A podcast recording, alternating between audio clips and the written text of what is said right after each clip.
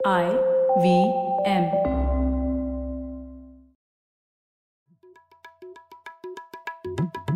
भाई हम हिंदुस्तानियों को बतियाना बड़ा पसंद है। बंगाली में अड्डा उड़िया में खोट्टी कन्नड़ा में हरटे और हिंदी में पुलियाबाजी।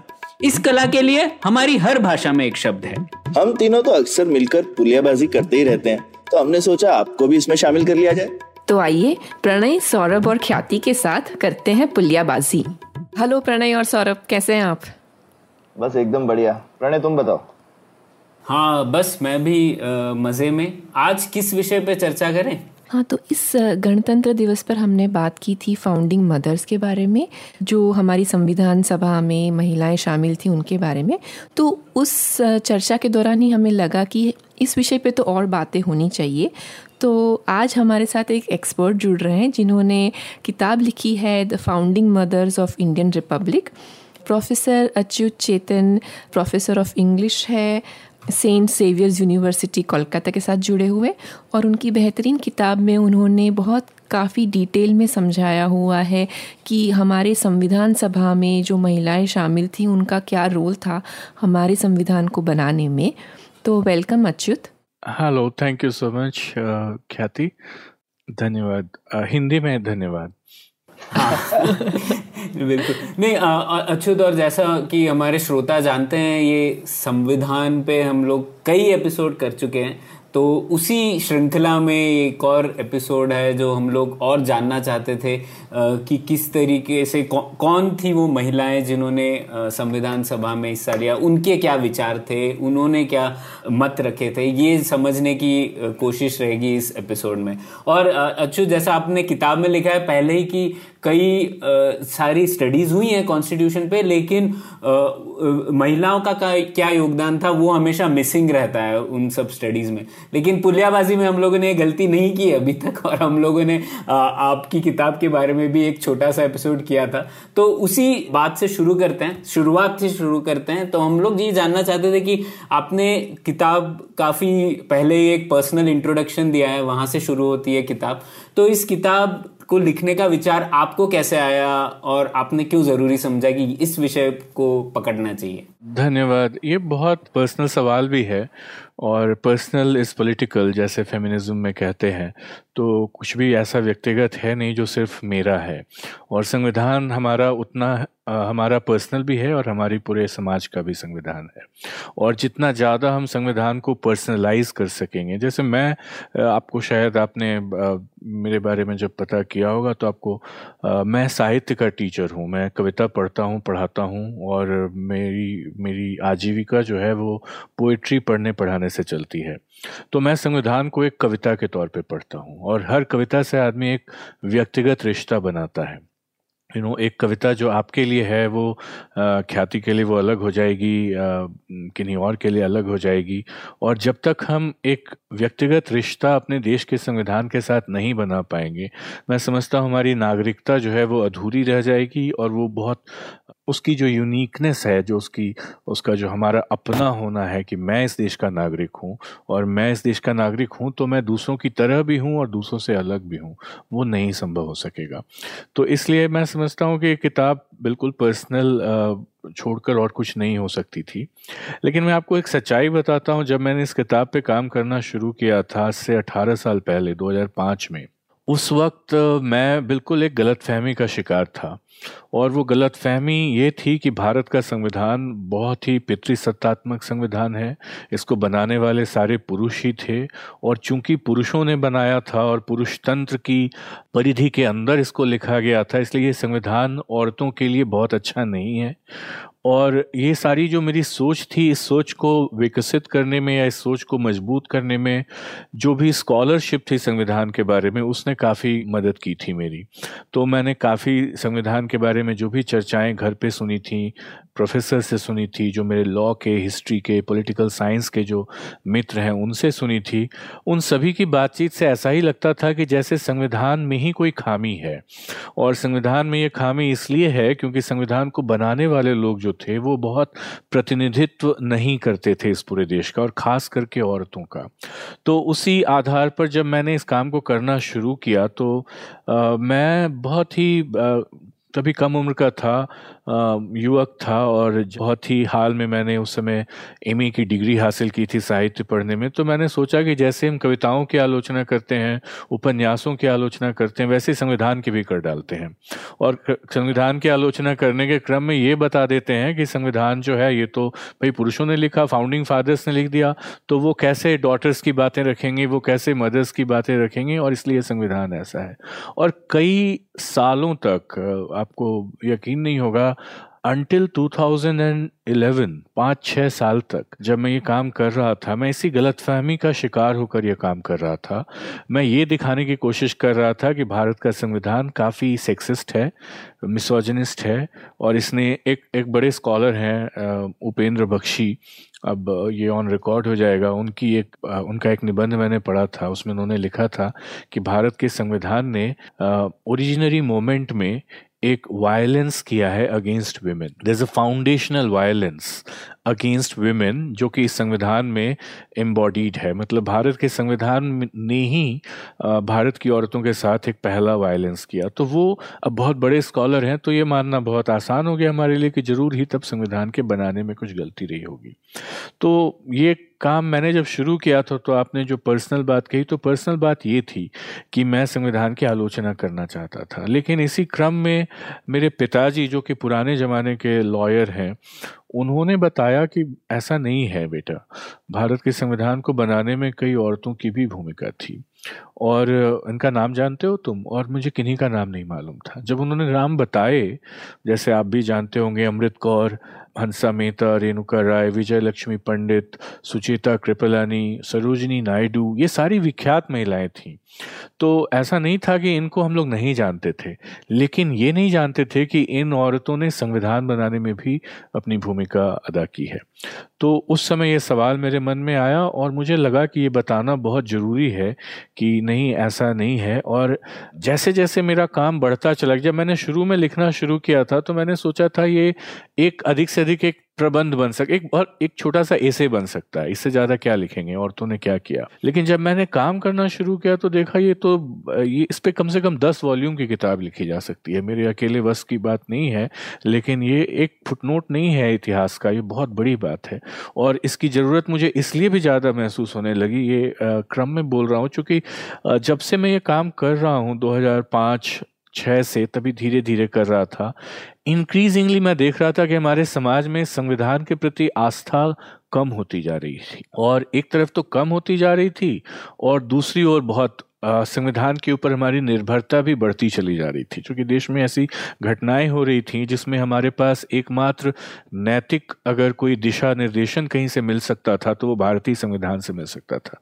तो ये जो दोनों ही फोर्सेस थे, ये एक साथ मैं ऑब्ज़र्व कर रहा था तो इसकी ज़रूरत ज़्यादा से ज़्यादा महसूस होने लगी। और उसके बाद जब एक बार इस काम में अंदर आ गया तो इतना फैसिनेटिंग नैरेटिव है, अगर आप आगे की चर्चा में पता चलेगा कि कोई भी आदमी फिर पीछे नहीं हट सकता था। तो ऐसे ही शुरू किया मैंने। मैंने और आज ये किताब कंप्लीट है। तो अच्युत ये तो आपने बहुत अच्छे से समझाया कि आप आपने एक थियोरी लेके आप शुरू तो किए थे लेकिन आप की जो खोज थी वो आपको कहीं और ही लेकर चली गई एक अलग ही दिशा में कहीं आपको लेकर चली गई। तो ये बहुत ही अच्छा लगा ये जान के कि एक जगह है ना जब रिसर्च का पूरा फंडा ही यही है कि आप कुछ ढूंढ रहे हो और फिर आप ये नहीं डिसाइड करोगे कि मुझे क्या मिलेगा जो आपको मिलेगा फिर वो आप उस हिसाब से उसे प्रेजेंट कर रहे हो। तो ये बहुत अच्छा लगा सुन के। बिल्कुल तो इसमें एक एक फॉलोअप क्वेश्चन मेरा ये है कि ऐसा क्यों हुआ कि हम हमने इतना भुला क्यों दिया? जो ये महिलाएँ थी उनके कंट्रीब्यूशन को इतना आसानी से भुला दिया और हमारी मेमोरी में या हमारी बातों में भी ये इतना आता नहीं है? इसका कुछ क्या कोई ठोस रीज़न है कि बस ये है कि बस क्योंकि तीन सौ में पंद्रह महिलाएँ थी ग्यारह महिलाएँ कुछ थी तो नहीं नहीं। आ...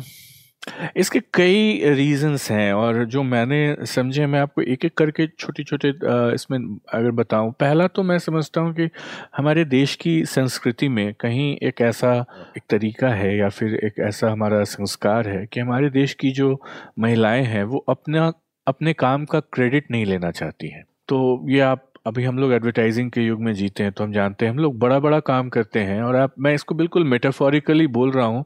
मैं ये कहना नहीं चाहता हूँ कि संविधान एक बच्चा है जिसको एक माता और पिता की ज़रूरत है, लेकिन मेटाफोरिकली बोलने के क्रम में मैं ये बताना चाह रहा हूँ कि हमारे समाज में, हमारे परिवार में माताएँ जो काम करती हैं, उसको रिकग्निशन कम मिलता है। और उसकी एक वजह ये है कि माताएँ खुद अपना ढिंढोरा पीटती नहीं हैं। वो बताती नहीं है कि हमने ये किया, हमने इतना स्ट्रगल किया, हमने तुम्हें ऐसा पढ़ाया, तुम्हारे लिए ये सेक्रीफाइस किया, इतना परिश्रम किया, वो नहीं बताती हैं। तो वो क्रेडिट लेने की उन्होंने कभी कोशिश नहीं की, जबकि पुरुषों की एक आदत है, ये मैं थोड़ा सा बाइनरी में, थोड़ा ब्लैक एंड वाइट में बोल रहा हूँ कि करते थोड़ा भी हैं तो बताते बहुत ज़्यादा हैं कि अरे हमने ये कर दिया, हमने वो कर दिया। तो जब आप भारतीय पार्लियामेंट के डिबेट्स पढ़ेंगे, उन्नीस सौ बावन से या इक्यावन से भी अगर आप पढ़ेंगे तो आप देखेंगे लगातार रेफरेंसेस मिलते रहेंगे, जो उस समय के पार्लियामेंट के सदस्य थे, जो कि पहले संविधान सभा के सदस्य रहे हुए थे, ये बात बात में कहते थे कि संविधान हमने बनाया है। और ये जो पूरा झगड़ा जो अभी इस देश में चल रहा है कि पार्लियामेंट और सुप्रीम कोर्ट के बीच जो झगड़ा चलता है कि किसकी सुप्रीमेसी रहेगी, उस झगड़े की एक, मुझे लगता है एक कहानी वहाँ भी छुपी हुई है कि इन लोगों को लगा कि भाई संविधान तो हम ही ने बनाया और अब ये सुप्रीम कोर्ट इसको इंटरप्रेट कर रहा है, हमारे हाथ से चला गया। तो ये उन्होंने ही खुद बनाया था संविधान की संविधान में इंडिपेंडेंट जुडिशरी आप ही ने बनाई। लेकिन ये एक क्लेम लेने की बात थी जो कि मुझे लगता है कि कहीं आ, मिस कर गए। दूसरी एक वजह है जो समझता हूँ ज़्यादा बड़ी थियोरिटिकल वजह है एक पूर्वाग्रह की बात है कि हमारी मेमोरी भी जो है वो उन्हीं चीज़ों को याद रखती है जिस पर हम विश्वास कर पाते हैं। तो हम उन्हीं चीज़ों को याद रखना भी चाहते हैं जिस पर हम विश्वास करना चाहते हैं। तो कहीं ना कहीं इस पितृसत्तात्मक समाज में ये विश्वास है ही नहीं कि औरतें संविधान भी बना सकती हैं। जब मैंने ये अपना रिसर्च शुरू किया था और कई लोगों को बताया करता था तो लोग बड़ा आश्चर्य करते थे। कहते थे, अरे, एक दो महिलाएँ रही होंगी टोकनिज्म रहा होगा सिंबॉलिक वैल्यू रहा होगा उनका और रह भी गई होंगी तो क्या ही कर लिया होगा उन्होंने संविधान सभा में?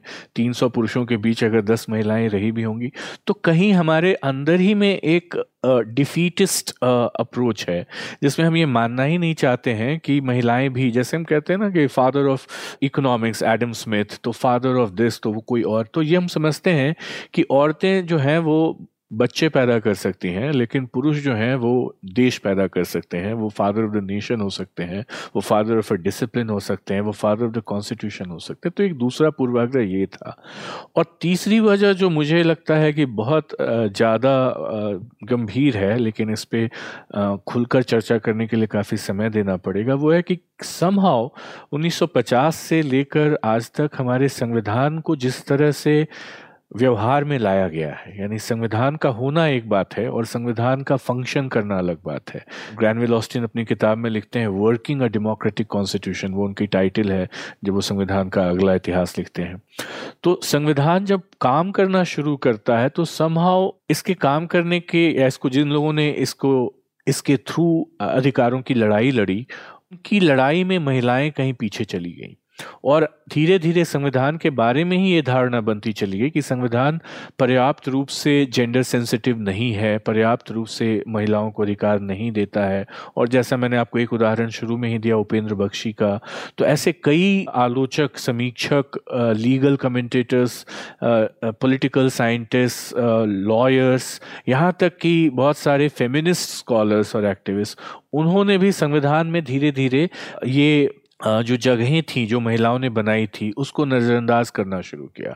तो जब आप संविधान को ही एक पूर्वाग्रह से पढ़ेंगे तो आपका संविधान को पढ़ने का तरीका वह निर्धारित कर देगा कि आप संविधान के इतिहास को कैसे पढ़ेंगे। तो ये कुछ वजहें हैं जिसकी वजह से महिलाएँ कहीं, मुझे लगता है कि छूट गई।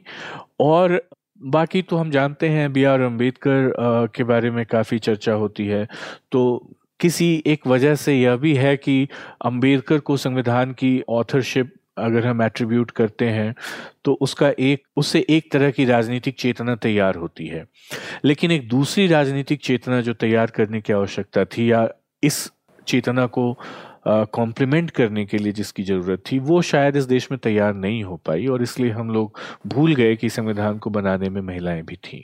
तो वहीं से शुरू करते हैं, जैसे कि क्योंकि आपने कहा कि क्या भूमिका थी, वो बातें कम होती हैं तो वहीं से शुरू करते हैं। जैसे अब मुझे पता पड़ा आपकी किताब पढ़ के कि पंद्रह औरतें थी संविधान सभा में पहले, लेकिन सिग्नेचर एंड में ग्यारह औरतों का है, क्योंकि उनमें से पाँच ने रिजाइन किया अलग अलग कारणों से। एक की मृत्यु हो गई सरोजनी नायडू की उस वक्त और फिर दो बीच में इलेक्ट हुई। तो इस तरीके से ग्यारह लोग हैं जिन्होंने ग्यारह महिलाएँ थी जिन्होंने साइन किया था। तो संविधान सभा में उन्होंने क्या भूमिका निभाई थी? इन पंद्रह औरतों ने क्या क्या उन कमिटियों का हिस्सा थी? और क्या क्या मुद्दे थे जिनमें उनका काफ़ी बड़ा डिस्प्रपोर्शनेट योगदान था? और ये तो बहुत ये तो पूरा ही सवाल ही हो गया ये किताब ही हो गई पूरी। हाँ। बहुत सारे योगदान थे अगर हम हाँ अगर हम इसको दो तरीके से देख सकते हैं। एक तो हम जो मैं नहीं करता हूँ, मैं, लेकिन वो देखने का एक तरीका हो सकता है। अगर आप इंटरनेट पे देखेंगे तो कई ब्लॉग्स आपको मिलेंगे जिसमें वो कहते हैं, इनका योगदान, उनका योगदान। तो मैं उस तरीके से नहीं देखता हूँ। मैं इनको एक कलेक्टिव के रूप में देखने की कोशिश करता हूँ। जिसलिए, जिस वजह से मैं इस किताब को founding mothers of Indian republic कहता हूँ और इन महिलाओं को एक साथ मदर्स कहता हूँ। तो कुछ एक वजह थी जिसकी वजह से मैं मानता हूँ कि सब एक साथ थी। थी वहाँ पर। और एक साथ थी का मतलब ये नहीं था कि उनमें आपस में मतभेद नहीं थे लेकिन उनमें एक आ, उनके अंदर एक आ, कोशिश थी कि हम आपस के मतभेदों को मिटाकर भुलाकर एक संयोजित कोशिश करें, सब मिलकर कोशिश करें कि जो संविधान बनेगा इस देश का, उसमें जो न्याय होगा, वह न्याय पूरा का पूरा न्याय होगा। वह अधूरा नहीं होगा, वो सिर्फ़ पुरुषों के लिए नहीं होगा, वो कुछ लोगों के लिए और बाकी के लिए नहीं, ऐसा नहीं होगा। तो कई ऐसे आपको उदाहरण मैं दे सकता हूँ जिनके ऊपर मैंने चर्चा की है अपनी किस पुस्तक में, और कुछ ऐसे भी उदाहरण हैं जिनकी चर्चा मैं अपनी पुस्तक में नहीं कर सकता हूँ। तो मैं आपको सबसे पहले संविधान की जो सबसे महत्वपूर्ण बात जो मेरे अपने रीडिंग में लगती है है कि भारतीय संविधान में अधिकारों को दो तरीके से बांटा गया है। एक तो जिनको हम मौलिक अधिकार कहते हैं फंडामेंटल राइट्स और दूसरे वो जिनको हम डायरेक्टिव प्रिंसिपल्स कहते हैं, राज्य के नीति निदेशक तत्व। तो संविधान सभा के अंदर जब ये महिलाएँ थीं तो ये जो फंडामेंटल राइट्स की एक सब कमेटी बनी थी, उसकी भी सदस्य थी। हंसा मेहता और अमृत कौर, ये दोनों फंडामेंटल राइट्स सब कमेटी की सदस्य थी सदस्य रही थी।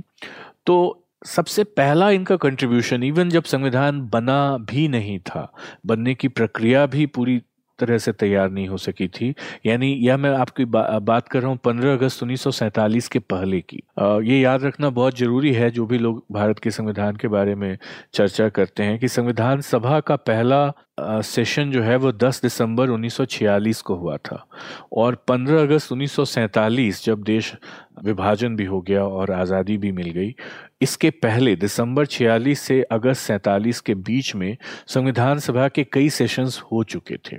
संविधान सभा की ये सारी समितियाँ बन चुकी थी और इन समितियों में हमारी महिलाएँ पहुँच चुकी थी।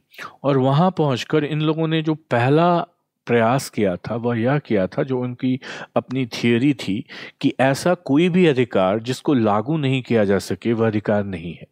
जो ये कहती हैं, दुर्गा बाई दूसरे कॉन्टेक्स में कहती हैं कि a law without codification there cannot be any justice और हंसा मेहता कहती हैं कि जिसको हम इम्पोज नहीं कर सकते हैं वो कानून कैसा? तो ये जो हमने बनाया था कि एक तरह के अधिकार वो होंगे जो जस्टिसेबल होंगे एक वो होंगे जिनको लागू नहीं किया जा सकेगा। तो इनकी पहली कोशिश यहाँ थी कि ऐसे ऐसा किया जाए कि सारे अधिकारों को हम लोग इम्पोजेबल बना सकें सारे अधिकारों को ऐसा बना सकें जिनको हम लोगों तक पहुँचा सकें और जिनको जिनको लोगों तक पहुंचाना सरकार की राज्य की बाध्यता हो। लेकिन इसमें वो सफल नहीं हो सकी। तो आ, मैं आपको उदाहरण थोड़ी देर बाद देता हूँ लेकिन आ, उन्होंने एक नोट ऑफ़ डिसेंट लिखा था उसके पहले कि तब अगर ऐसा है कि ये जो आपके राज्य के नीति निर्देशक तत्व हैं या the directive principles of state policy हैं, ये अगर लागू नहीं किए जा सकेंगे तो ऐसा किया जाए, ये निश्चित किया जाए कि ये फिर भी इस देश के गवर्नेंस के लिए फंडामेंटल हों। और ये जो उनका नोट ऑफ़ डिसेंट था, ये अमृत कुमार अमृत कौर और हंसा मेहता ने लिखा था, ये नोट ऑफ़ डिसेंट बाद में हमारे संविधान का आर्टिकल 37 बन जाता है।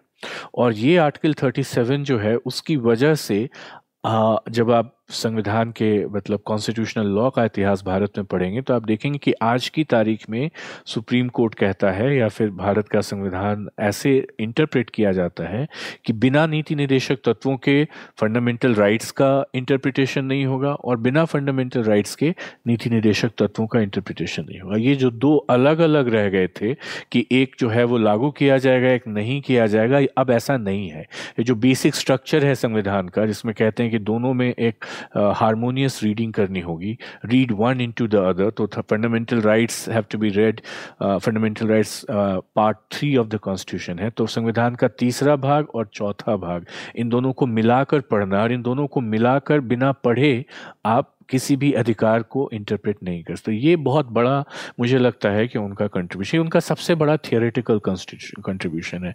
मैं चूँकि लॉ का स्टूडेंट नहीं हूँ, लेकिन फिर भी मैं समझता हूँ कि अगर लीगल स्कॉलर्स इस पर्टिकुलर बिंदु पर ज़्यादा आगे बढ़ेंगे तो ऐसे हज़ारों उदाहरण मिल जाएँगे, जो सिर्फ़ इसलिए पॉसिबल हो सके चूँकि महिलाओं ने ये ये ये अप्रोच या ये दृष्टिकोण रखा था। दूसरा है, आप संविधान के जब फंडामेंटल राइट्स चैप्टर्स पढ़ते हैं तो उसमें आप जो हमारा इक्वालिटी कोड है आर्टिकल चौदह से शुरू होता है उसके आप किसी भी आर्टिकल में जाएँगे तो उसमें कहते हैं कि इस देश में रिलीजन रेस कास्ट सेक्स और प्लेस ऑफ़ बर्थ के नाम पर किसी भी तरह का डिस्क्रिमिनेशन नहीं किया जाएगा इसमें जो वर्ड सेक्स हम्म। है आ, हम लोग मान के चलते हैं कि वर्ड सेक्स तो ऐसे ही हम लोगों ने डाल दिया होगा लेकिन ऐसे ही नहीं आया था।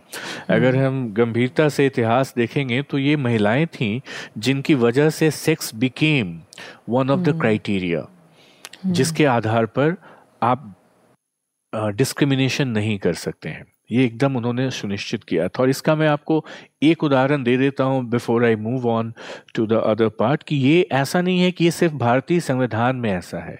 जब हंसा मेहता और रेणुका राय, शांता राय, ये सारी कुछ महिलाएँ थीं जो कि उस समय लेबर मूवमेंट में शामिल थीं।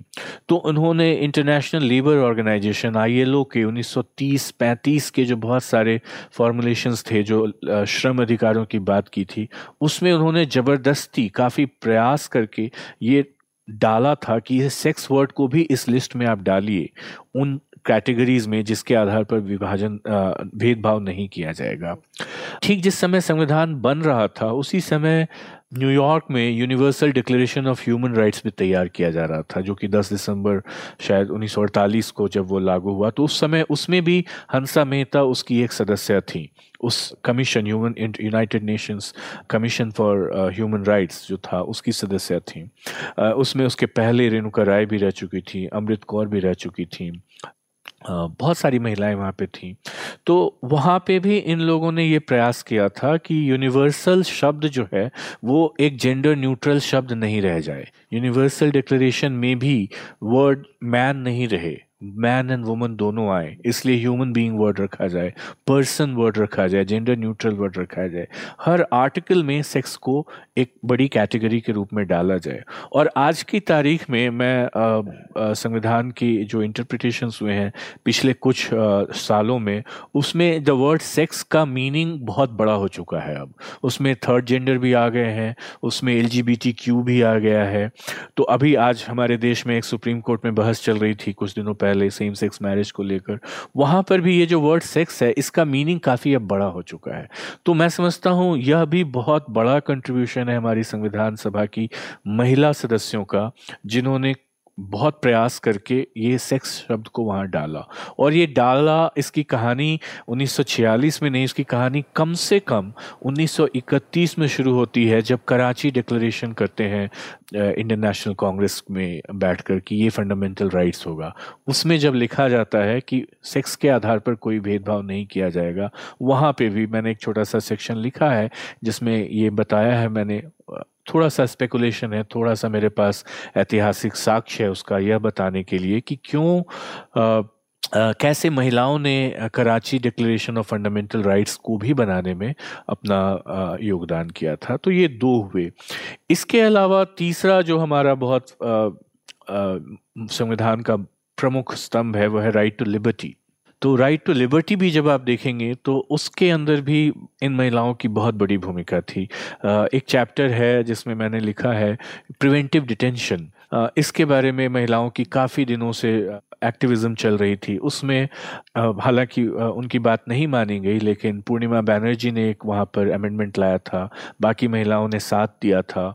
और ये अमेंडमेंट लाने के पीछे हंसा मेहता का बहुत पहले का 1942 का 40 का आंदोलन था। उन्होंने एक पुस्तक लिखी थी, सिविल लिबर्टी। उसका उन्होंने उसको उन्होंने आधार बनाकर लिखा था कि कैसे हम किसी का अधिकार नहीं ले सकते हैं। और आ, सरकार जस्ट किसी को इसी बिना वजह डिटेन नहीं कर सकती है उस पर भी आर्टिकल 21 के बनाने में भी इनकी बहुत बड़ी भूमिका थी।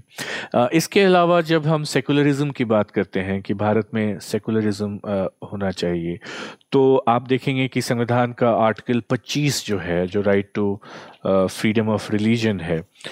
उसमें संविधान कहता है कि हर आदमी को all persons are equally entitled to freedom of conscience and the right freely to profess practise and propagate religion इसमें तीन शब्द हैं प्रोफेस मतलब अपने धर्म के बारे में कहना प्रैक्टिस अपने धर्म का पालन करना और प्रोपोगेट उसको फैलाना या दूसरों तक पहुंचाना। तो इसमें जो शब्द प्रैक्टिस है इस पर भी महिलाओं ने काफ़ी आपत्ति जताई थी। उन्होंने कहा था कि इस तरह से हम धर्म का दायरा इतना बड़ा कर देते हैं और फिर उसको सांविधानिक प्रोटेक्शन दे देते हैं कि आप कुछ भी धर्म के नाम पर प्रैक्टिस कर लेंगे। राइट तो इसको आप फंडामेंटल राइट्स नहीं बनाएँ। ये भी उन्होंने कोशिश की थी। तो मैं यह भी बताना चाह रहा था कि आ, हमारी किताब से और ऐसे भी अपने श्रोताओं को कि ऐसा नहीं है कि महिलाओं ने जो भी कुछ कहा वो सब संविधान में शामिल हो गया। लेकिन उन्होंने जब आपत्ति जताई तो वो हमारे इतिहास में शामिल हो गई जैसे हम हम कहते हैं ना, नोट ऑफ़ डिसेंट तो उनका नोट ऑफ़ डिसेंट जो है, वो एक बहुत बड़ा आधार है हमारे लिए आगे की राजनीति करने का। तो ये तीन चार उदाहरण मैंने आपको अभी बताया ऐसे कितने ही उदाहरण मिलेंगे जिससे कि आप देख सकते हैं कि महिलाओं के बिना, मैं तो ये मानता हूँ कि अगर ये महिलाएँ नहीं होती तो हमारा संविधान काफ़ी हद तक कमज़ोर होता। और आज इसमें जितने, जो कि मैंने शुरू में सोचा था, उसका ठीक मैं विपरीत अभी बोल रहा हूँ। जब मैंने रिसर्च शुरू किया था तो मैं मान लिया, मैं मान कर ही चल रहा था कि संविधान में कमियाँ हैं। लेकिन मैं समझता हूँ कि हमारे संविधान के बहुत सारे स्ट्रेंथ हैं, जो कि अभी भी हम आइडेंटिफाई नहीं कर पाए हैं, और वो स्ट्रेंथ इसलिए हैं कि इन महिलाओं ने वहाँ पर इंटरवीन किया था। ये तो अच्युत जी अपने मतलब बहुत बहुत सारी जैसे आपने कहा बातें हैं और इसमें जो कि मैं बोलूँगा सबसे अच्छी बात ये कि उनकी सफलताओं में भी सफलताएँ हैं और उनकी विफलताओं में भी कुछ सफलताएँ हैं। तो बिल्कुल बिल्कुल बहुत शानदार तरीका है ये कहने का। जी, हाँ, जी।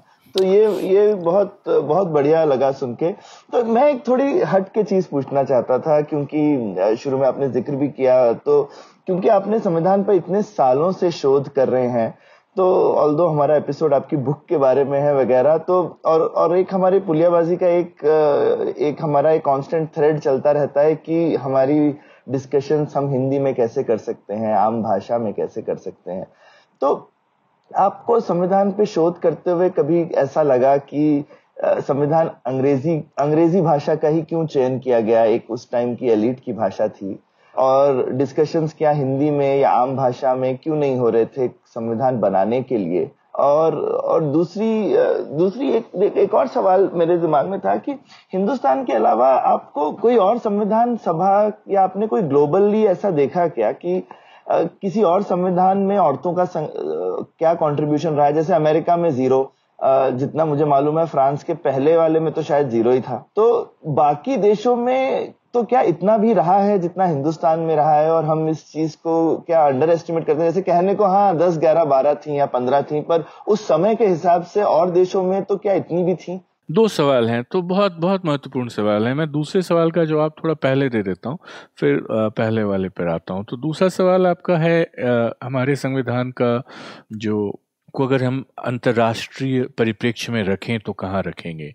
तो सबसे पहले तो ये सच है कि जितने भी संविधान बने हैं दुनिया में साउथ अफ्रीका का संविधान जब बनना शुरू हुआ बीसवीं शताब्दी के उत्तरार्ध में तब थोड़ी ज़्यादा सेंसिटिविटी आई और तब महिलाओं की बातें सुनी जाने लगी संविधान बनाने के क्रम में। उसके पहले के जितने भी संविधान बने हुए हैं, वो जितने पुराने हैं, वो उतने ही ज़्यादा पितृसत्तात्मक हैं और उसमें कोई दो राय नहीं है। लेकिन भारतीय संविधान की एक बड़ी खासियत है कि भारतीय संविधान को बनाने वाले जो लोग थे वो सिर्फ़ इंडिविजुअल्स नहीं थे। वो हर किसी न किसी विचारधारा के प्रतिनिधि थे। हमें इसको इस तरह से देखना है कि संविधान सभा में आने वाले लोग संविधान सभा एक तरह से कई विचारधाराओं का संगम था। तो जैसे समाजवादी लोग थे वहाँ पर वहाँ पर उदारवादी लोग थे, वहाँ कम्युनिस्ट भी एक थे, वहाँ हिंदुत्ववादी भी लोग थे। श्यामा प्रसाद मुखर्जी खुद संविधान सभा के सदस्य थे जिन्होंने बाद में जनसंघ की स्थापना की। वहाँ पे कट्टरपंथी लोग भी थे, वहाँ भाषा के नाम पर कट्टरपंथी लोग भी थे। तो ये संविधान सभा को इस तरह से समझने की ज़रूरत है और उसमें अगर दूसरे तरीके से हम देखें तो संविधान सभा में दलित भी थे, कुछ एक ही लेकिन आदिवासी भी थे, पारसी भी थे, ईसाई भी थे, हिंदू थे, मुस्लिम थे ऊँची जाति के लोग थे, पिछड़ी जाति के लोग थे तो इनके अगर आप कम्युनल एफिलिएशंस को लेकर देखें तो उस तरह से भी संविधान सभा में लोग आए थे।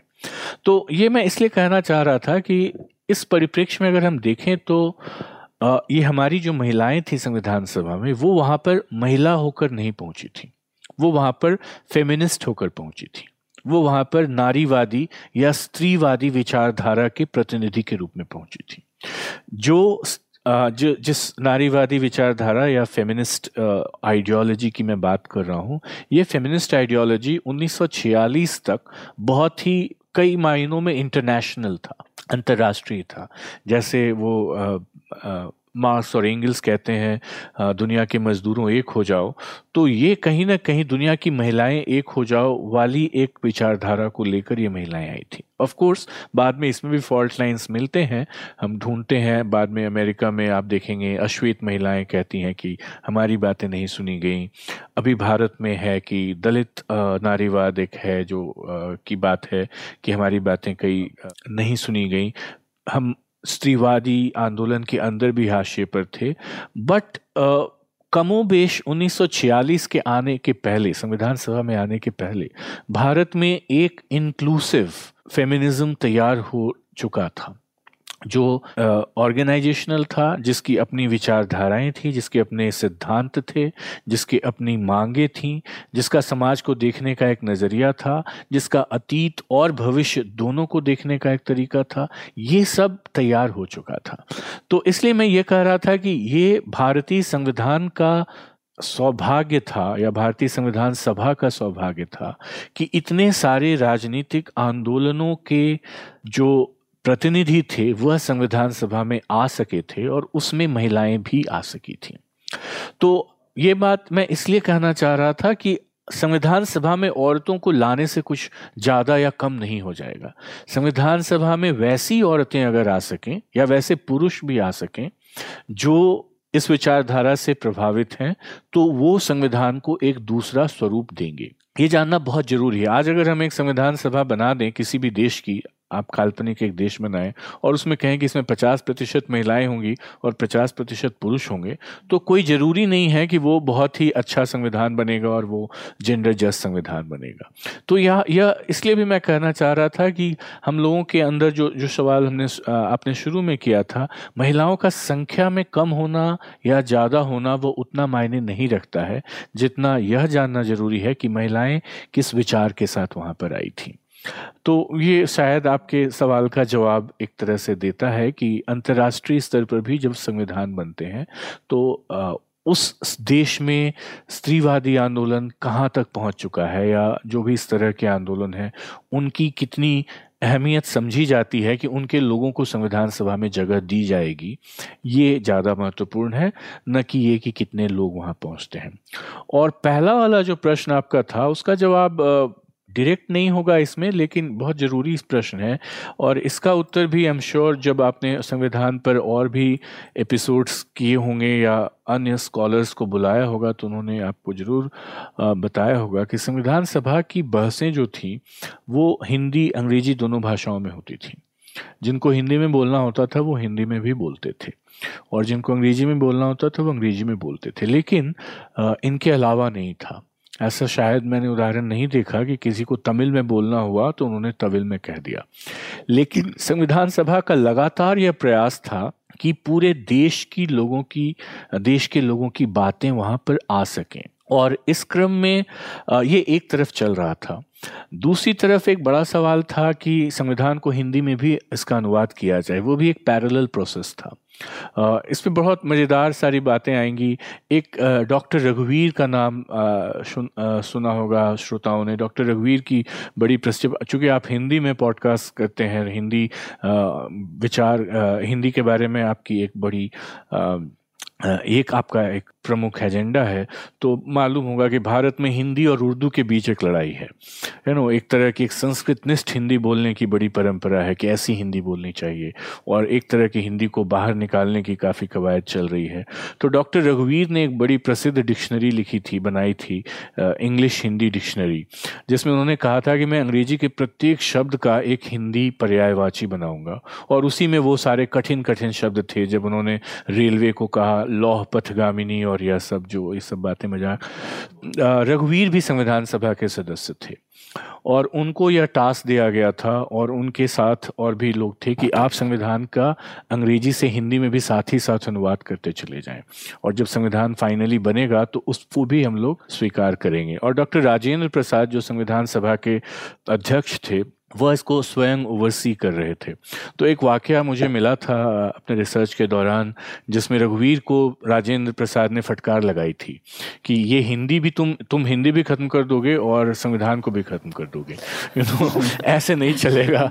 एक ऐसी हिंदी में संविधान बनाओ जो कि हिंदी लोग समझ सकें और और और मुझे मुझे भी हिंदी आती है और आपको पता है डॉक्टर राजेंद्र प्रसाद तो हिंदी स्पीकिंग ही थे हिंदी भाषी क्षेत्र के थे और उनको अरबी और पारसी का भी ज्ञान था तो उन्होंने उनको थोड़ी सी मतलब झड़प लगाते हुए कहा था। तो फाइनली हिंदी में भी संविधान का एक संस्करण तैयार हुआ।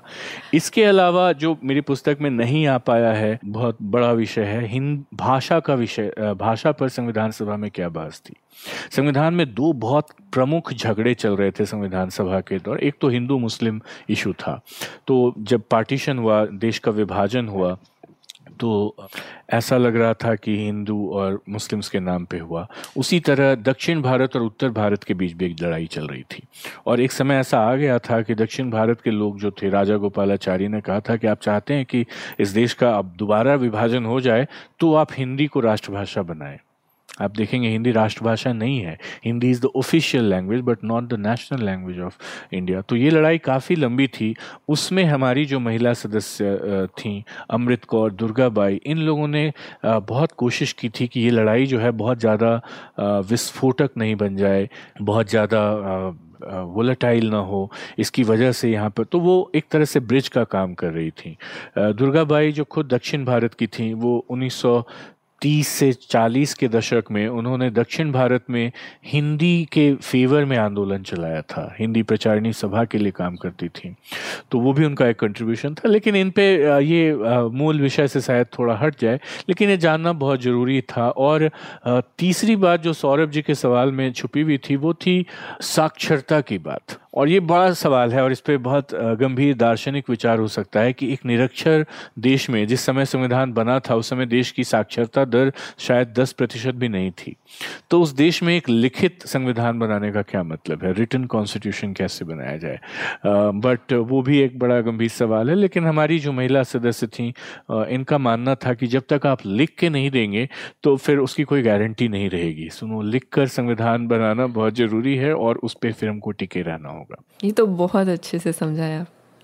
हाँ तो तो मुझे आपकी एक बात बहुत अच्छी लगी कि जैसे आपने ये बताया कि सिर्फ़ कितनी महिलाएँ शामिल है, हुई हैं, वो ज़रूरी नहीं है बट किस प्रकार की महिला है, उन्होंने क्या स्टैंड्स लिया, वो कितना ज़रूरी है? और और हम जैसे आपकी किताब पढ़ते हैं तो समझ में भी आता है कि उन्होंने कितनी सारी चीज़ों में अपना एक इंडिपेंडेंट स्टैंड्स लिया था। ऐसा नहीं था कि वो क्योंकि एक ग्रुप से आ रही थी या कोई दूसरी एक कम्युनिटी से आ रही थी तो वो उसके अलाइनमेंट में ही हमेशा बात कर रही है, ऐसा ज़रूरी नहीं था। तो थोड़ा सा वैसे आप हर एक महिला जो है उनकी बहुत डिटेल में आप, उनकी आप बायोग्राफी नहीं कवर कर रहे हैं, ये आपने बताया है। तो आप उनको एकदम, उनकी एकदम डिटेल में नहीं जा रहे हैं, बट फिर भी आपने उनके स्टैंडसेस को बहुत डिटेल में समझाया हुआ है। तो जैसे कि एक बहुत प्रभावशाली महिला थी जो दलित थी और एकमात्र दलित महिला थी संविधान सभा में। तो दक्षिणाणी जो वैल्यूएथन दक्षिणाणी वैल्यूएथन जो थी उनका, उनके बारे में थोड़ा और डिटेल डिटेल में बताएँगे क्योंकि उनका काफ़ी डिफरेंट स्टैंड रहा था कि वो दलित महिला होने के बावजूद वो एक्चुअली डॉक्टर आम्बेडकर के अगेंस्ट उनका स्टैंड था इन टर्म्स ऑफ़ कि सेपरेट इलेक्टोरेट नहीं चाहती थी वो।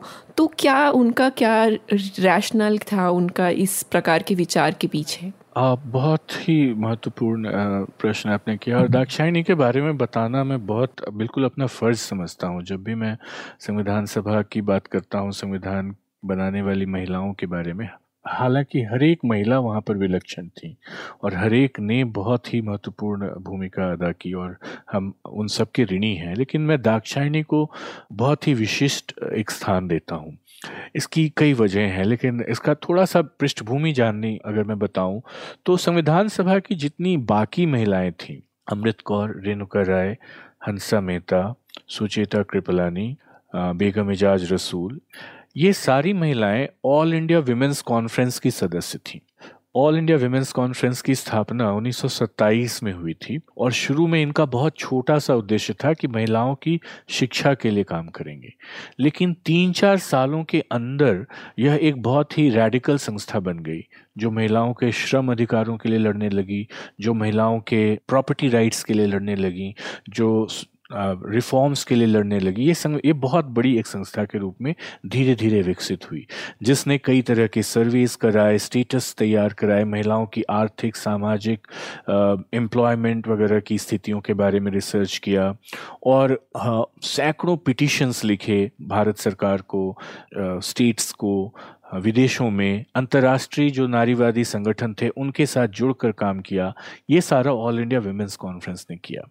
लेकिन all all India women's conference के बारे में एक शिकायत है, कुछ हद तक सही, लेकिन पूरी पूरी सही भी नहीं कि ऑल इंडिया वुमेंस कॉन्फ्रेंस ज़्यादातर ऊँचे वर्ग की महिलाओं का एक संगठन था। और दलित महिलाएँ या फिर जो थोड़ी हाशिए की महिलाएँ थीं, उनको ऑल इंडिया वुमेंस कॉन्फ्रेंस ने उतनी जगह नहीं दी थी या उतनी जगह नहीं दे पाई थी जितना उनको मिलना चाहिए। तो यह एक बड़ी बात है जो कि याद रखने की बात है। लेकिन, और इन सारी महिलाओं में दाक्षायणी वेलायुधन अकेली महिला थी, शायद या एक और होंगी, मालती चौधरी या फिर कमला चौधरी दो तीन को छोड़कर जो कि ऑल इंडिया वुमेन्स कॉन्फ्रेंस की सदस्य नहीं थी। तो दाक्षायणी किसी नारीवादी आंदोलन से या ऑल इंडिया वुमेन्स कॉन्फ्रेंस से संविधान सभा में नहीं आई थी।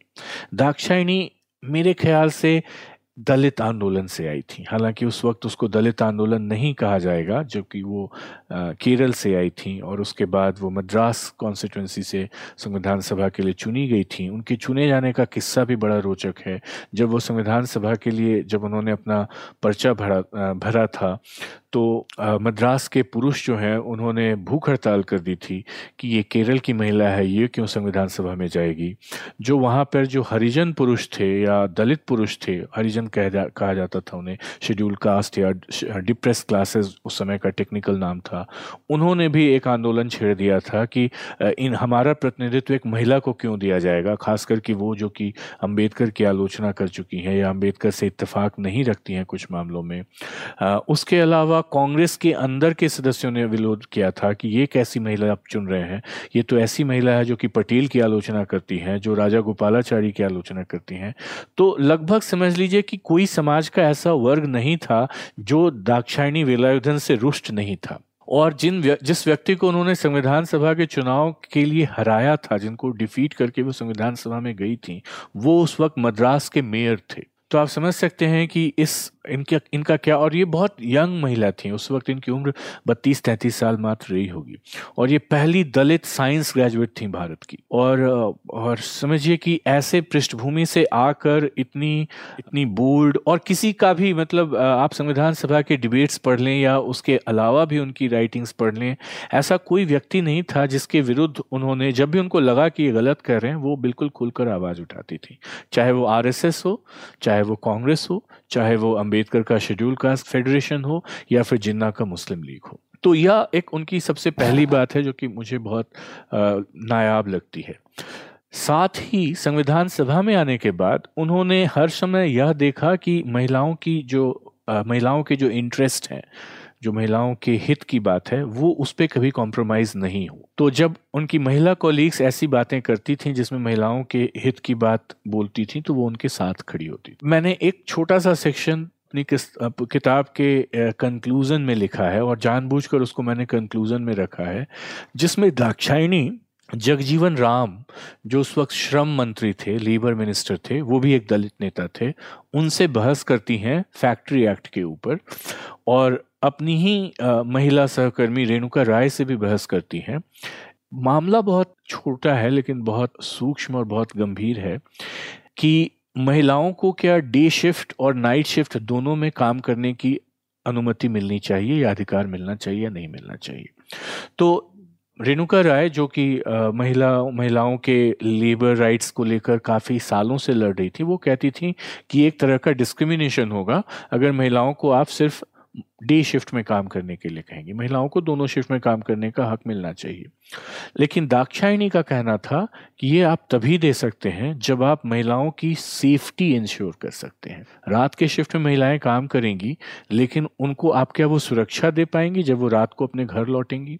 या देर रात अपने फैक्ट्री में या काम करने के लिए जाएँगी? तो जब तक कि आप वह वह परिस्थिति नहीं तैयार कर सकते हैं, तब तक इन अधिकारों को देने का कोई मतलब नहीं रह जाता है। दो सैद्धांतिक बातें यहाँ पर आती हैं। पहली तो यह कि वह कह रही हैं कि अधिकार के लिए भी एक ज़मीन तैयार करनी पड़ेगी। अधिकार सिर्फ़ कागज़ पर देना कभी कभी काउंटर प्रोडक्टिव हो सकता है, उसका नुकसान भी हो जा सकता है। जब अगर हमने अधिकार दे दिया, लेकिन अधिकार के लायक हमने परिस्थितियाँ नहीं तैयार की। और दूसरी बात यह हुई कि उन्होंने संविधान सभा को हर वक्त आगाह किया कि जब हम औरतों की बात करते हैं तो उन औरतों में दलित औरतें भी हैं उन औरतों में ऐसी औरतें भी हैं जिनको मजदूरी करनी पड़ती है जिनकी सुरक्षा या जो ज़्यादा वलरेबल हैं जो ज़्यादा नाजुक हैं जिनकी परिस्थितियाँ दूसरी औरतों से ज़्यादा खराब हैं। तो ये ये दाक्षायणी का आ, मैं समझता हूँ एक लॉन्ग टर्म जो अगर थियोरेटिकल फ्रेमवर्क है जिसके अंदर हम दाक्षायणी की बातों को समझने की कोशिश करें तो समझ सकते हैं। अब बात आई कि अंबेडकर के साथ उनके क्या विरोध थे तो शायद अगर इन चीज़ों को हम ध्यान में रखें तो हम समझ सकते हैं कि वो अंबेडकर के सेपरेट इलेक्टोरेट के सिद्धांत से क्यों इत्तेफाक नहीं रखती थी।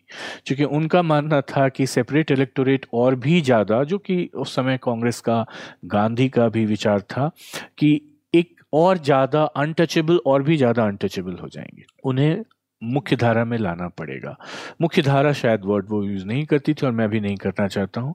दूसरा था कि वो कास्ट को हमेशा वर्ग में देखने की कोशिश करती थी कि कास्ट जो है वो सिर्फ़ कास्ट नहीं है, वो क्लास भी है। जैसे अंबेडकर का विचार था कि इंटरकास्ट मैरिजेस से जाति प्रथा तोड़ी जा सकती है। Annihilation of caste will be possible with intercaste marriages Dakshayani की समझ मुझे लगता है इनसे थोड़ी ज़्यादा अलग और पैनी भी थी। दाक्षायणी का कहना था कि इंटरकास्ट मैरिजेज होंगे, फिर भी कास्ट नहीं जाएगा। क्योंकि लोग तब इंटरकास्ट मैरिजेज जो है वो अपनी आर्थिक सुविधाओं के आधार पर करेंगे।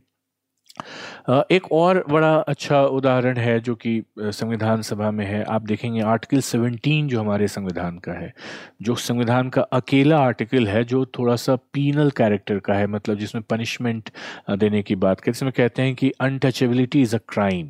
Punishable offence अगर आप आ, लेकिन दाक्षायणी कहती हैं कि ये आप इसको क्राइम बनाएँगे तो ये नहीं जाएगा।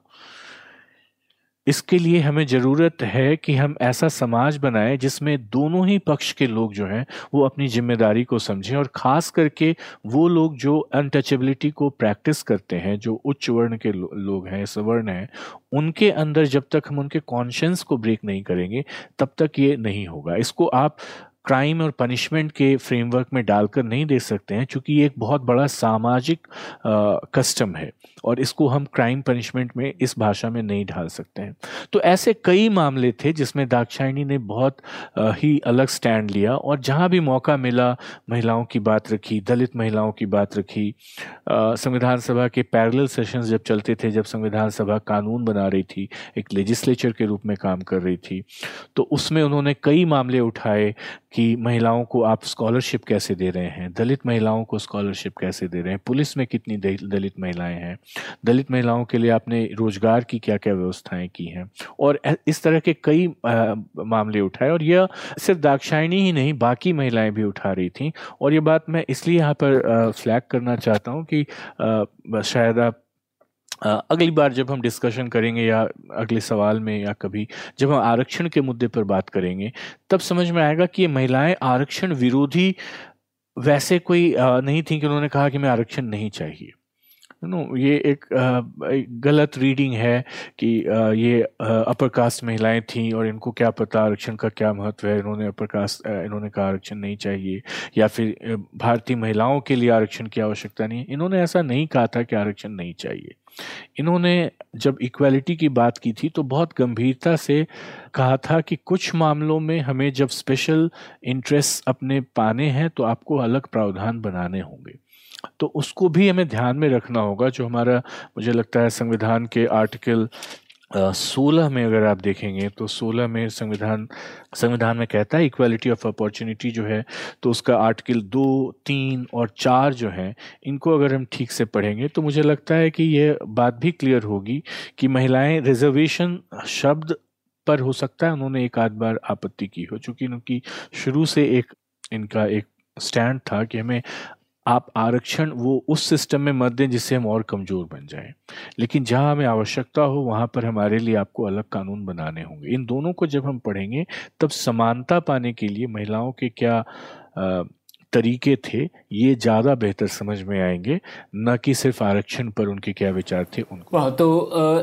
एक और ऐसा विषय था जो आजकल भी काफ़ी चर्चा में रहता है और तब भी था, जो कि है समान सिविल कोड का या फिर यूनिफॉर्म सिविल कोड जिसे कहते हैं या फिर सिविल लॉ तो उसके ऊपर भी काफ़ी महिलाएँ थी जो समान सिविल कोड के समर्थन में थी। तो उनके क्या विचार थे और वो क्यों चाहती थी कि ये सिविल लॉ आए? किस तरीके से उसका फ़ायदा होगा?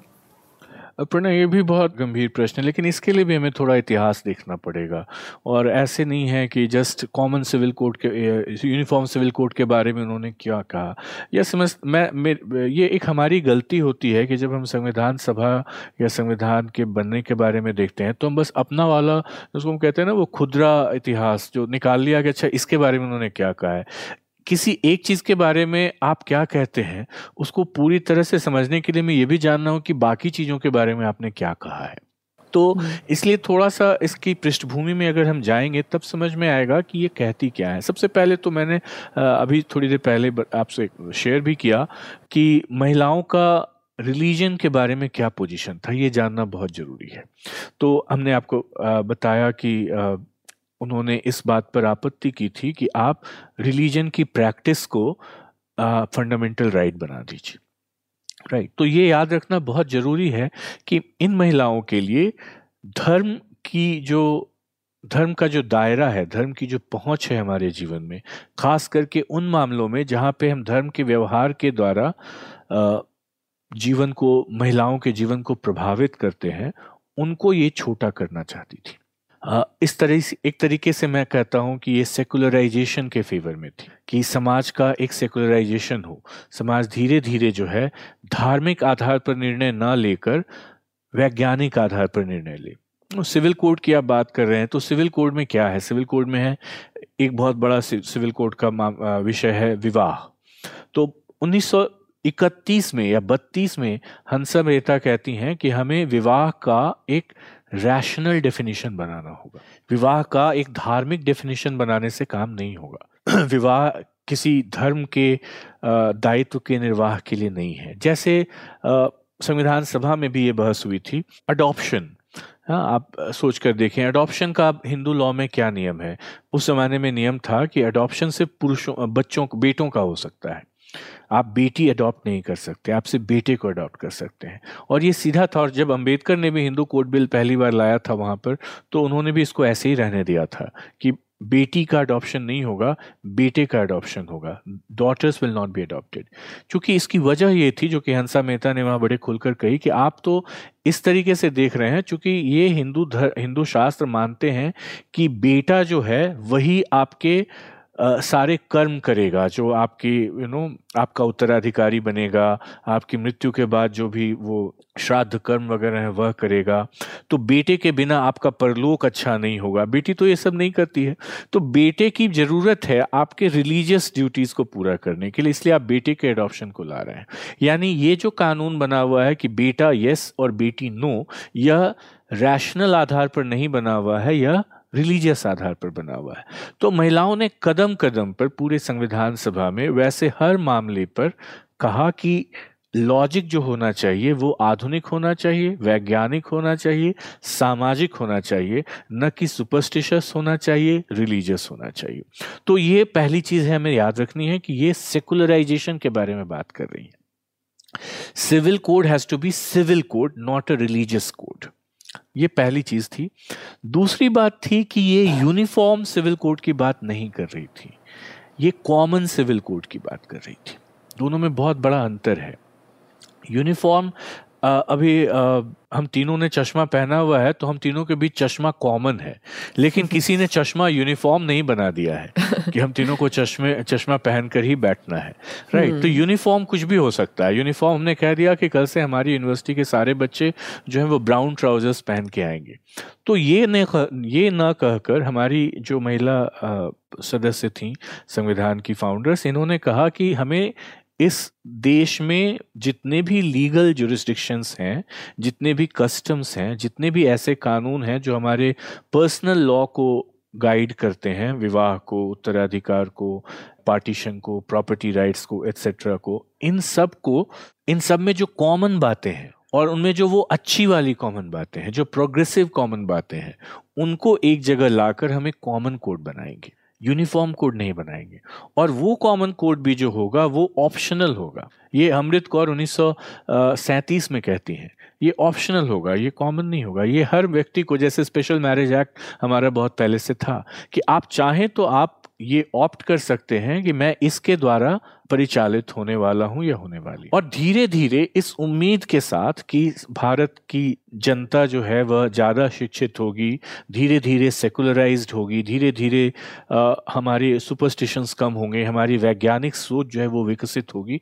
धीरे धीरे ऐसा समय आएगा कि ज़्यादातर लोग जो हैं इस कॉमन कोड की ओर जाएँगे। और वो जो पहले वाला जो कोर्स है, जो शास्त्र वाला कोड है, वो धीरे धीरे पीछे छूट जाएगा। तो ये इनका विचार था। एकदम छोटा सा उदाहरण है ये, इसलिए मैं बताना चाह रहा हूँ ताकि हम संविधान के बनने और हमारे देश के रिफॉर्म्स को, जैसे चाइल्ड मैरिज रिस्ट्रेंट बिल ये लड़कियों की शादी किस उम्र में हो? अभी हमने सुना, हाल में इसकी उम्र फिर बढ़ा दी गई। 18 साल से फिर 21 साल कर दी गई। तो ये डिबेट भारत में 19वीं शताब्दी से चला आ रहा है। और भारत में 11 साल की उम्र में 9 साल की उम्र में 12 साल की उम्र में लड़कियों की शादी हो जाती थी। लेकिन इसका जो डिबेट था, उसकी वजह जो भी रही हो, लेकिन महिलाओं ने लॉजिक इसका बहुत सिंपल और ये बहुत पहले से चल रहा था 1928 में या 29 में चाइल्ड मैरिज रिस्ट्रेन बिल जो शारदा एक्ट के नाम से जाना जाता है, वो आया था। उसका लॉजिक सिंपल था कि लड़कियाँ किस उम्र में बायोलॉजिकली और साइकोलॉजिकली प्रिपेयर्ड होती हैं शादी के लिए या माँ बनने के लिए। तो इसमें कोई धर्म तो हिंदू धर्म क्या कहता है क्रिश्चियनिटी क्या कहती है इस्लाम क्या कहता है, हमें नहीं सुनना है। हमें मेडिकल एविडेंस के आधार पर scientific medical objective and then you can say universal evidence के आधार पर यह तय करना है कि किस उम्र में लड़कियों की शादी होनी चाहिए। तो ये सिविल कोड बनाने की बात थी। इस तरह के सिविल कोड बनाने की बात थी। न कि ये कि एक धर्म का कानून उठा के उसको सारे धर्म पे लागू कर दिया जाए। कहीं पर हमारे अंदर ये सस्पिशन है और मुझे लगता है ये सस्पिशन बिल्कुल निराधार है कि कॉमन सिविल कोड बनाने के पीछे इन महिलाओं के अंदर कोई हिंदू सुप्रीमेसिस्ट व्यू था। इनका व्यू बिल्कुल वैज्ञानिक था और इसको ऐसा जैसा मैंने कहा सेकुलराइजेशन के साथ जोड़ के देखना था। चूँकि आप ये सवाल नहीं करेंगे, इसलिए मैं पहले बता दे रहा हूँ और इस डिबेट को समझना होगा हिंदू कोड बिल के बारे में उनका जो डिबेट था उसके साथ। हिंदू कोड बिल या हिंदू लॉ कमिटी जो थी, उन्नीस में पहली बनी फिर इकतालीस में बनी फिर पैंतालीस में बनी जिसमें अंबेडकर आए या छियालीस में। इन सारी कमिटीज़ में हमारी महिला सदस्य थी। रेणुका राय 1941 की हिंदू लॉ कमेटी की सदस्य थी। और हिंदू लॉ में रिफॉर्म की जो बात हो रही थी जैसे बेटियों को अधिकार मिलना चाहिए प्रॉपर्टी में। आ, और ये अधिकार क्यों मिलना चाहिए? क्योंकि समानता का अधिकार आपने दिया हुआ है तो जब बेटों को दे रहे हैं तो बेटियों को दें। तो संविधान में जो सिद्धांत हैं, उनको पर्सनल लॉ पे लागू कराने की कोशिश ये संविधान के बनने के पहले से कर रही थी। तो इन सबको एक साथ जब तक हम नहीं रखेंगे, तब तक हम कॉमन सिविल कोड के बारे में उनके विचार नहीं समझ सकेंगे। और कॉमन वर्ड पे मैं बार बार एम्फेसाइज कर रहा हूँ क्योंकि यूनिफॉर्म इज़ अ वर्ड जो हमने गलती से उठा लिया है और हमारे डिस्कोर्स में वो ऐसे स्थापित हो गया है जैसे हम सिर्फ़ यूनिफॉर्मिटी की बात करते हैं। आप अगर संविधान का आर्टिकल चवालीस पढ़ेंगे, उसमें यूनिफॉर्म सिविल कोड बहुत छोटे छोटे अक्षरों में लिखा हुआ है। यूनिफॉर्म का यू भी स्मॉल लेटर्स में है कैप सिविल कोड का सी भी स्मॉल लेटर्स में है कोड का सी भी स्मॉल लेटर्स में। लेकिन हम जब इसको यूसीसी बना देते हैं तो हम यूनिफॉर्म सिविल कोड ऐसे बना देते हैं। कुछ बहुत बड़ी एक जैसे साजिश पे आ जाती है। एम्फोसिस उस पे आ जाती है। तो ये ऐतिहासिक बैकग्राउंड अगर हम ध्यान में रखें तो शायद बेहतर समझ पाएँगे उनका विचार क्या था। वाह ये तो आपने बहुत ही अच्छी तरीके से समझाया कि उनके क्या विचार थे और ये समझ के ऐसा लगता है कि वो काफ़ी आगे की बातें सोचने वाली महिला थी, काफ़ी दूरंदेशी से सोच रही थी और बहुत ही रैशनली सोच रही थी। किसी विचारधारा के प्रभाव में कम और एक रैशनल तरीके से सोच रही थी तो हमें बहुत ही अच्छा लगता है कि ऐसे लोगों ने हमारा संविधान बनाया और उनमें वो शामिल हुई। तो जब हमारा संविधान बनता है, उसके बाद जो ये विमेंस मूवमेंट होती है, उसका क्या आगे क्या होता है? क्योंकि ये सवाल हम लोग एक बार जब डिस्कशन कर रहे थे तो हमें ये आया था कि क्या संविधान बन जाने के बाद एक प्रकार का वो मूवमेंट में थोड़ी जो स्टीम होती वो कम हो जाती है कि क्या ध्यान कहीं और चला जाता है? तो कुछ इस पर आपको कुछ आप शेयर करना चाहेंगे कि इस मूवमेंट का आगे जाके क्या होता है फिर? ये तो हिस्ट्री ऑफ़ वुमेन्स मूवमेंट जब हम करेंगे तो मैं समझता हूँ संविधान उसका एक बहुत बड़ा चैप्टर है जो कि किसी तरह से मिसिंग हो गया किस तरह से वो हमने पहले ही डिस्कस कर लिया। लेकिन ऐसा नहीं है कि संविधान बनने के बाद ये पूरी तरह से वुमेन्स मूवमेंट कमज़ोर हो गया। Uh, कुछ बातें हैं जैसे uh, समझने की। पहली बात तो बहुत सिंपल है कि लोगों की उम्र हो जाती है। तो संविधान बनने के बाद जो है uh, इनकी उम्र हो गई इनका उत्साह थोड़ा कम हो गया। एक तरह से कहीं विश्वास भी आया कि हमने एक संविधान बना लिया है। लेकिन मैं इसको अपनी मेरी किताब का एक चैप्टर ला आखिरी चैप्टर इसी बात पे ये ये बताने की मैं कोशिश करता हूँ उसमें कि संविधान बनाना विमेंस मूवमेंट का एक हिस्सा मात्र था एंड नहीं था। हम्म। उनके पास विचार कई सालों से तैयार हो रहे थे। ठीक है इम्पेरिकल छोटे छोटे उदाहरण तैयार थे, जैसे एक था कि हमें बेटी को और बेटे को दोनों को अडोप्टिंग अडोप्शन मिलना चाहिए, ठीक है? ये था कि बेटी और बेटे दोनों को माँ बाप की प्रॉपर्टी में हिस्सा मिलना चाहिए। अब ये एक पर्टिकुलर एग्ज़ाम्पल है, ऐसे कितने ही उदाहरण हैं, बेटे को और बेटी को समान शिक्षा मिलनी चाहिए। ये एक पर्टिकुलर एग्ज़ाम्पल है। ये सारे पर्टिकुलर्स मिलकर जब संविधान सभा में आते हैं तो एक जनरल एब्स्ट्रैक्ट इसमें आ जाते हैं कि पुरुष और स्त्री के बीच में समानता होनी चाहिए।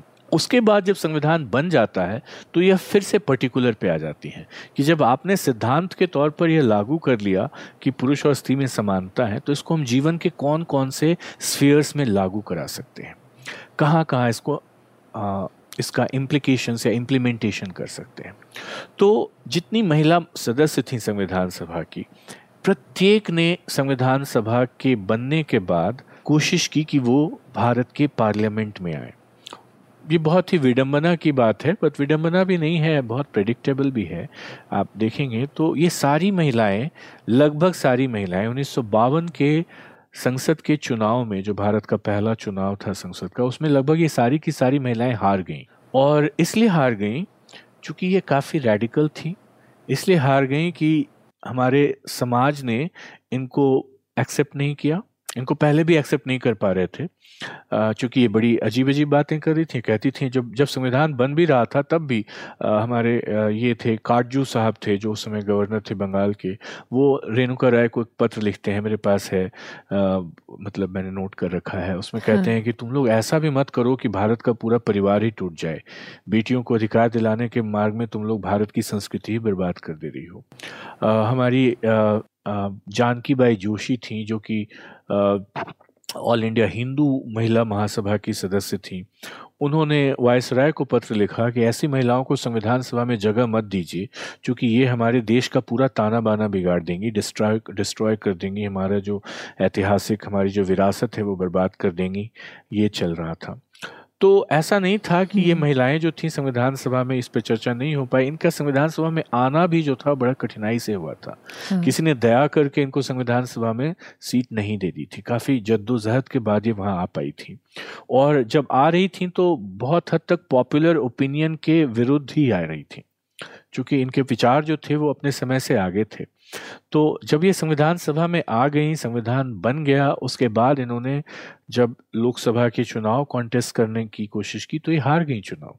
Renuka Ray lost the election to Hindu Mahasabha के बड़े लीडर थे एनसी चैटर्जी उनसे वो चुनाव में हार गई। दुर्गाबाई देशमुख जो है वो मद्रास में चुनाव में हार गई। एक कम्युनिस्ट लीडर ने उनको हरा दिया क्योंकि वो दुर्गाबाई थोड़ी सेंट्रिस्ट थी, न लेफ़्ट में थी, न राइट में थी। हंसा मेहता जो है, वो वाइस चांसलर बन गई एम एस यूनिवर्सिटी बड़ौदा की तो उनको डिस्कालीफाई कर दिया गया कि आप संविधान, आप चुनाव में नहीं लड़ सकती हैं। एक्सेप्ट अमृत कौर जो कि चुनाव जीती और भारत की पहली हेल्थ मिनिस्टर बनी, जिन्होंने All India Institute of Medical Sciences जो दिल्ली में है, उसकी स्थापना कराई। उनके अलावा लगभग सबके सब बाहर हो गए। लेकिन इसका ये मतलब नहीं था कि इन्होंने काम करना छोड़ दिया। कहते हैं 1950 का दशक जो था वो विमेंस मूवमेंट में एक लल था एक शांति का दशक था लेकिन ऐसा था नहीं 50 हम्म। के दशक में रेणुका राय ने कई बार ये आवाज़ उठाई कि हाउस वाइफ्स जो हैं जो घर पे काम करती हैं उनके काम का इकोनॉमिक रिकग्निशन मिलना चाहिए ये हम्म। आज भी फेमिनिस्ट आंदोलन में हम्म। अभी थोड़ी मोड़ी बातें उठती हैं लेकिन ये उन्होंने ये भारत में कम से कम उन्नीस सौ उनतीस से ये बात चल रही थी अच्छा। ये महिलाएँ उसमें भी शामिल थी और इनका लॉजिक बहुत सिंपल था आपने कहा ना अभी कि ये बहुत रैशनल तरीके से लॉजिकल तरीके से उनका लॉजिक बहुत सिंपल था कि देश की जीडीपी बनने में महिलाएँ जो घर पे काम करती हैं उनका योगदान होता है या नहीं होता है? वो भी तो काम करती हैं। हम्म। वो काम करती हैं तभी तो वो पुरुष बाहर जाकर काम करते हैं। तो हम्म। उनका कंट्रीब्यूशन आप क्यों नहीं रिकग्नाइज करते हैं? तो ये बात उन्होंने कही कि आपको देना पड़ेगा। दुर्गा बाई ने जो कि हमारा जो चैप्टर फोर है संविधान का नीति निदेशक तत्व डायरेक्टिव प्रिंसिपल्स उसमें जितने भी सोशलिस्ट प्रिंसिपल्स थे उन सबको उठाकर सेंट्रल सोशल वेलफेयर बोर्ड बनाया। वो पहली महिला थी जो कि प्लानिंग कमीशन की सदस्य बनी और हम्म। उन्होंने भारत में सोशल वर्क जो सब्जेक्ट है इसकी बिल्कुल वो मैं समझता हूँ कि she is the founding mother of social work in India. उन्होंने बहुत सारे काम किए सोशल वर्क के लिए आ, कितने तरह के फंड्स बने यूनिवर्सिटीज़ बनाई गई इसका एक पूरा करिकुलम बना। उन्होंने दो बड़े बड़े इंसाइक्लोपीडिया ऑफ़ सोशल वर्क स्वयं एडिट किए और भारत में बच्चों की कैसे केयर की जा सकती है बूढ़े लोगों की कैसे केयर की जा सकती है आपको आश्चर्य होगा जानकर कि पचास के दशक में ये महिलाएँ मिड डे मील की बात कर रही थी जो अभी हमारे हम्म। स्कूल्स में मिड डे मील मिलता है जो सुप्रीम कोर्ट के गाइडेंस के बाद लेकिन ये मिड डे मील की बात वो उस समय कर रही थी कि शिक्षा के अधिकार के साथ भोजन का अधिकार जुड़ा हुआ है हम्म। तो ऐसे कई सारे आंदोलन इन्होंने अलग अलग तरीके से चालू रखे पचपन से साठ के बीच में इन्होंने एक दुर्गाबाई और हंसा मेहता, ये दो ऐसी समिति की अध्यक्ष बनी, जिन्होंने शिक्षा का जो करिकुलम बनेगा इस देश में कि हम्म। पुरुष क्या पढ़ेंगे और स्त्री क्या पढ़ेंगी हम्म। स्त्रियाँ क्या पढ़ेंगी क्या मेल और फीमेल के लिए अलग अलग सिलेबस होना चाहिए इस पर एक कमेटी बनी और उस कमेटी की रिपोर्ट मैं समझता हूँ बहुत ही रेडिकल है उसमें वो सारी बातें वो कहती हैं जो आज हम कहते हैं कि पुरुष और हम्म। स्त्री में कोई बायोलॉजिकल एसेंशियल नेचुरल डिफरेंस नहीं है इट इज़ सोशली कंस्ट्रक्टेड इसलिए ऐसा कोई सब्जेक्ट नहीं पढ़ाया जा सकता है पुरुषों को जो स्त्रियाँ नहीं पढ़ सकती हैं और स्त्रियों को पढ़ाया जा जा सकता जो पुरुष नहीं पढ़ सकते। ये सारी बातें उस समय ये चल कर रही थी। हम्म। Renuka Ray was a member of two very important committees for the social welfare of the schedule caste and the schedule tribes और उनके बहुत इंपॉर्टेंट रिकमेंडेशंस थे कि कैसे आदिवासी और हमारे अनुसूचित जाति के समुदायों के लिए क्या क्या वेलफेयर स्कीम्स लाई जा सकती है, उनके लिए, उनके फंडामेंटल राइट्स को सिक्योर करने के लिए सरकारों को क्यों, क्या करना पड़ेगा? तो एक तरह से उन्होंने संविधान को बनाने के बाद उसी संविधान का व्यवहार कर वो सारे जो उनके डिमांड्स थे जो शुरू में उन्होंने रखे थे उनको पूरा करने की कोशिश की। समहाउ उन्नीस सौ चौहत्तर तक आते आते जब टूवर्ड्स इक्वालिटी कमेटी आती है तब तक में ऑल इंडिया विमेंस कॉन्फ्रेंस थोड़ी कमज़ोर हो जाती है। और दूसरी महिलाओं विमेंस मूवमेंट की जो दूसरी संस्थाएँ हैं वो ज़्यादा प्रमुख हो जाती हैं और ये महिलाएँ थोड़ी सी कमज़ोर भी हो जाती हैं। सो so, ऐसा नहीं है कि बिल्कुल कमज़ोर हो गया था आंदोलन नहीं चल रहा था थोड़ा सा इसका मैं समझता हूँ, सरकारीकरण हो गया था थोड़ा सा ज़्यादा नहीं, ये बहुत अच्छा लगा सुन के, अच्छे जिस तरह से आपने बताया और मतलब ये मुझे लगता है लेकिन कहानी सिर्फ़ औरतों की नहीं है, हम अक्सर बोलते हैं ना कि कहाँ गए वहाँ के नेता, उस जमाने के नेता।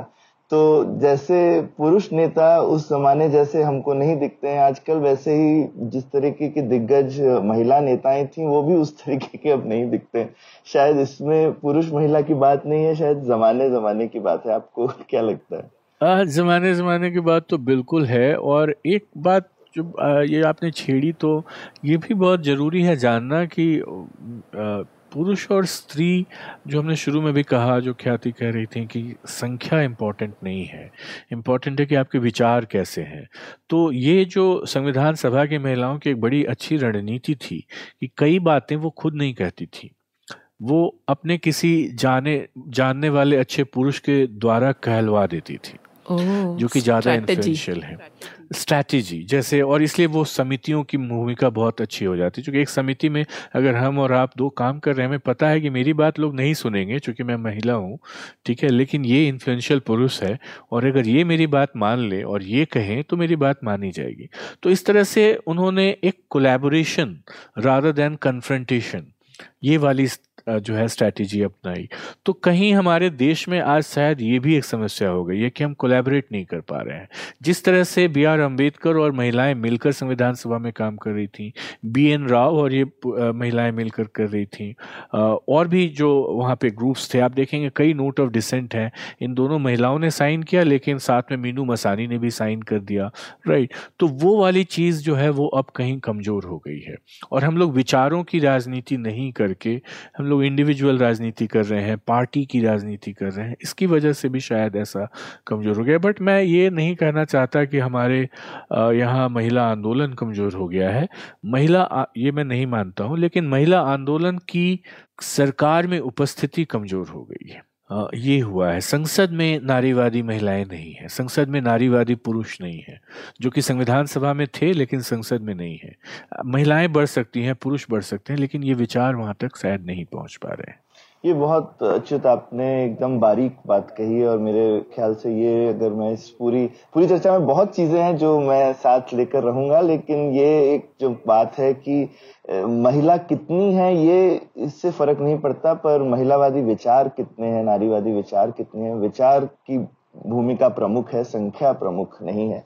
तो इसी और उस विचार को हाँ, कौन रख रहा है यह भी उतना महत्वपूर्ण हर समय नहीं, नहीं है। आप रख रहे हैं तो भी सही है।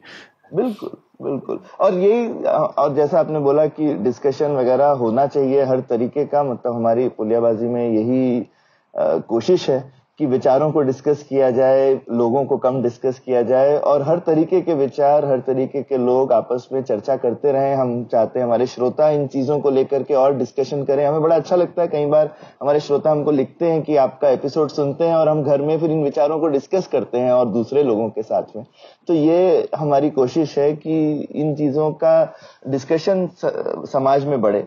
सर हर चीज़ हम सरकार पे ना छोड़ दें। सरकारीकरण बहुत चीज़ों का हुआ है और ये भी एक हमारा एक मुद्दा रहता है कि सरकार काफ़ी चीज़, हम काफ़ी चीज़ें सरकार के मत्थे पे जड़ देते हैं तो फिर समाज उसमें वीक हो जाता है। और जो समाज का प्रमुखता होनी चाहिए वो वीक हो जाती है। तो बहुत बहुत बढ़िया लगा अच्युत आपसे बात करके। बहुत खजाना है आपके पास में संविधान को लेकर के। मुझे लगता है हम फिर आपके पास आएँगे उस खजाने में डुबकी लगाने के लिए। तो आज की चर्चा यहीं समाप्त करते हैं। धन्यवाद। बहुत बहुत धन्यवाद आप तीनों को और ये मेरे लिए बहुत सौभाग्य की बात थी कि मैं इनके बारे में बात कर सका। जैसा मैं कहता हूँ, अपनी किताब का आखिरी वाक्य है मेरी किताब का कि this is an invitation to unforget these women और तो मैं समझता हूँ कि हमारे जितने श्रोता हैं उनको भी ये निमंत्रण आपके माध्यम से पुलियाबाजी के माध्यम से मैं देना चाहता हूँ कि इनको भूलने की कोशिश कर इनको हम आ, आ, भूल चुके हैं तो अब इनको हम अनफॉरगेट करें। इनका फिर से हम स्मरण करना शुरू करें और इनको याद करने के क्रम में हम बहुत सारी ऐसी चीज़ें याद कर लेंगे जिन्हें याद करना बहुत ज़रूरी है। तो आपको भी बहुत धन्यवाद। आप तीनों को और पूरी पुलियाबाजी की टीम को बहुत बहुत धन्यवाद। ये मौका मुझे देने के लिए और मुझे लगता है संविधान सभा को एक बार फिर से अलाइव करने के लिए। धन्यवाद। शुक्रिया। उम्मीद है आपको भी मज़ा आया। यह पॉडकास्ट संभव हो पाया है तक्षशिला इंस्टीट्यूशन के सपोर्ट के कारण। तक्षशिला पब्लिक पॉलिसी में शिक्षा और अनुसंधान के लिए स्थापित एक स्वतंत्र संस्था है। आप दुनिया के किसी भी कोने में हो, आपकी उम्र कुछ भी हो, अगर आप पब्लिक पॉलिसी विदेश नीति या टेक्नोलॉजी गवर्नेंस में रुचि रखते हैं तो तक्षशिला की website Takshashila dot org dot in पर उनके कोर्सेज को ज़रूर चेक कीजिए। और अगर आप पुलियाबाजी में शामिल होना चाहते हैं तो हमसे कनेक्ट कीजिए Puliyabaazi at gmail dot com पर या फिर एट पुलियाबाजी ट्विटर पर। शुक्रिया।